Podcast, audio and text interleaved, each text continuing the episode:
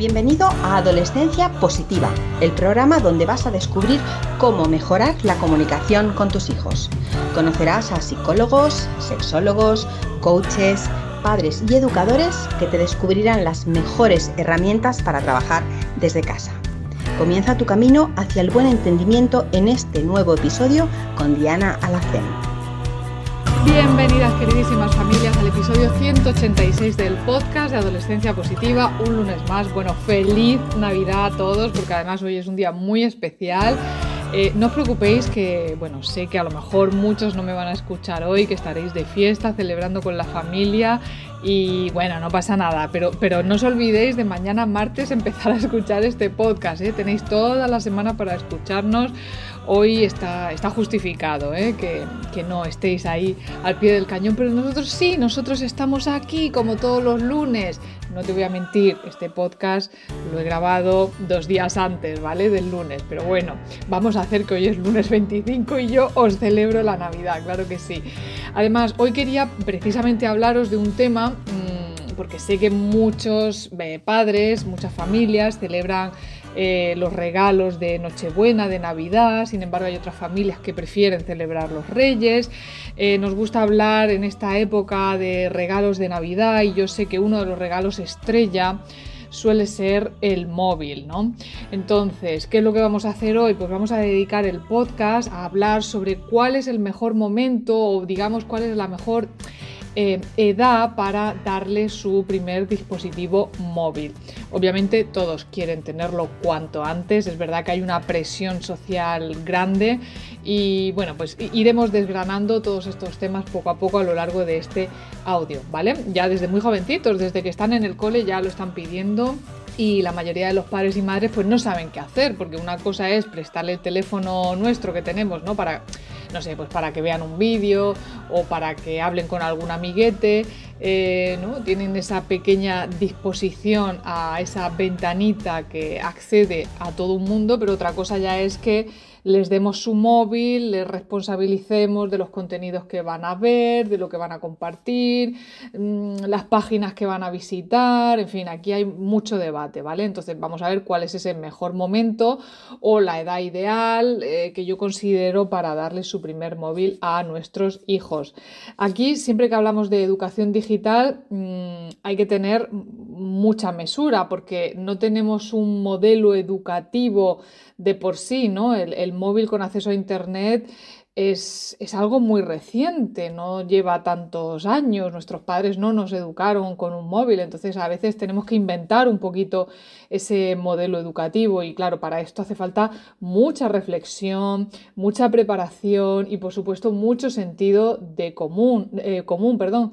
Hay que formarse e informarse y tener la respuesta preparada si es posible, antes incluso de que nuestros hijos nos, nos pidan los teléfonos móviles, ¿no? Así que, bueno, pues si estás en esta tesitura, allá vamos. Seguramente estarás esperando a que te diga un, número, una edad concreta, ¿no? 7, 12, 14 años. Pues eh, ya te voy a decir que en adolescencia positiva creemos que la labor de cada padre o de cada madre es informarse para tomar una decisión individualizada que ni siquiera ha de ser igual para todos los hijos de una misma familia, porque solo tú y tu pareja, ¿vale? Si educas en pareja, tenéis la respuesta sobre lo que es útil, lo que es necesario o lo que es posible para vosotros que se alinea con vuestros valores familiares y vuestro estilo de vida. Muchas veces no es lo mismo vivir en una ciudad donde nuestros hijos salen solos a la calle eh, que vivir en un pueblo donde pues se saben dónde están los chavales cuando se reúnen, ¿no?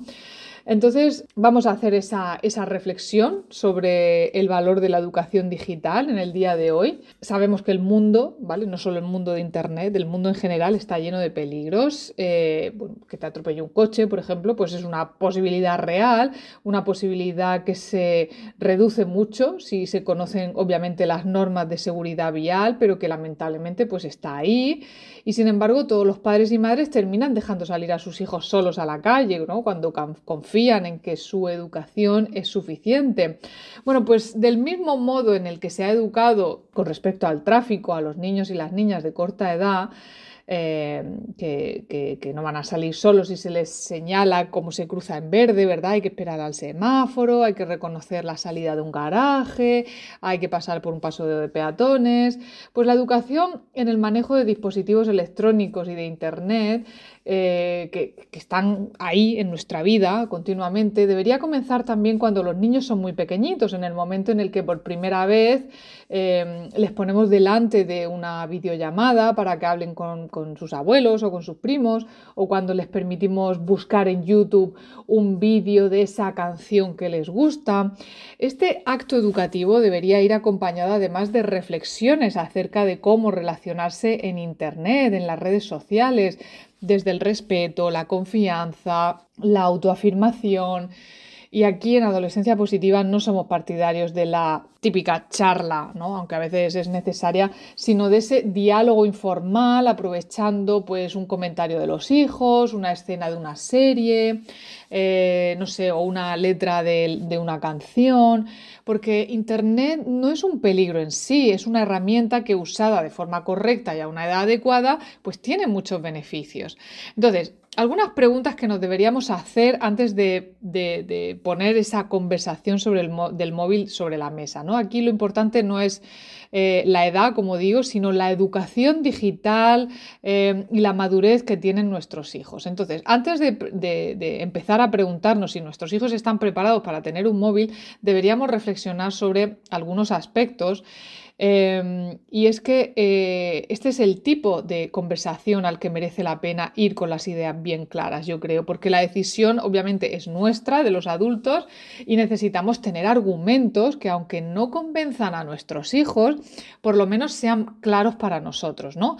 Tener claros ciertos principios, ciertos límites, esto es fundamental para la educación tecnológica. Así que si crees que no tienes los límites claros con las pantallas, o si te parece que tu hijo ya las usa de forma abusiva o mm, si no sabes bien cómo controlar la frustración que siente cuando toca mm, apagar la consola o el ordenador o la tablet, vamos a hacernos estas preguntas antes de abordar seriamente la conversación sobre el móvil, ¿de acuerdo? La primera es, ¿tu hijo o tu hija necesita de verdad, de verdad necesita el móvil o se trata de un capricho? Eh? ¿Hay alguna circunstancia que le haga necesitarlo como el hecho de desplazarse de forma autónoma? En segundo lugar, estamos confundiendo la idea de que tenga un teléfono con el hecho de controlarlo, porque con teléfono o sin él, si quiere engañarnos, nos van a engañar. Eh, no contestará cuando le llamemos o irá a un lugar diferente al que ha dicho que va. La confianza no se puede construir a través de un aparato. Ya hablamos sobre esto en, en, otros podcasts anteriores, sobre si debemos o no geolocalizar a nuestros hijos adolescentes. Tercera pregunta es si es válido el argumento de que todos tienen móvil. ¿Mm? Sí y no. A ver, casi el 70% de los niños y niñas de 10 a 15 años es verdad que tienen móvil y a partir de los 15 más del 90% ya lo tienen, ¿vale?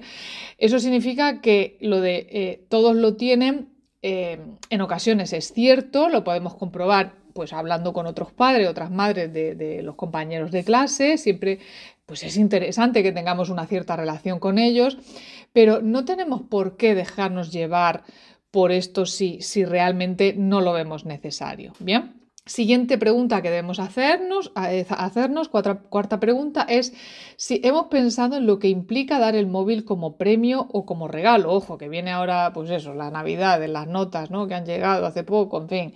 A ver, aquí podríamos reflexionar si el móvil debería ser un instrumento que le entregas porque consideramos que lo puede necesitar o querer y que está preparado para ello, pero si tratamos el móvil como un premio, como un regalo, nos estamos aproximando aquí ya al chantaje, ¿no? Y aquí dificultamos la opción de retirárselo si no cumple con el contrato digital.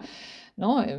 Los premios, los premios, los regalos se devuelven, ¿acaso? ¿No? Sí, ¿no?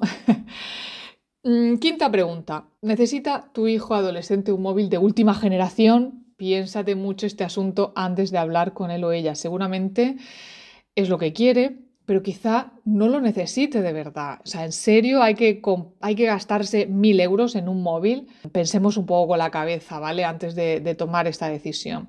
Y ya por último, eh, nos apetece tener un espacio más de lucha con nuestro adolescente, porque ya os digo que es muy raro que el móvil venga sin conflictos de ningún tipo. Es muy extraño que no haya que luchar alguna norma, eh, por supuesto tenemos que poner normas.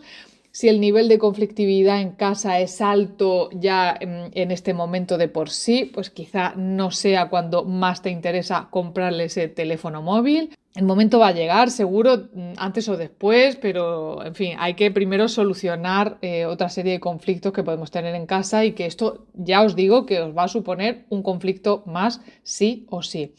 Ahora, ¿cómo podemos saber si nuestro adolescente está preparado para tener un móvil? a ver, lo primero es qué significa estar preparado para tener un móvil. Pues básicamente es que nuestro hijo tiene la capacidad de tener en sus manos una herramienta tan poderosa como un móvil con acceso a Internet que es capaz de evitar eso tan bueno, entre comillas, ¿no? Y aprovecharse de lo malo.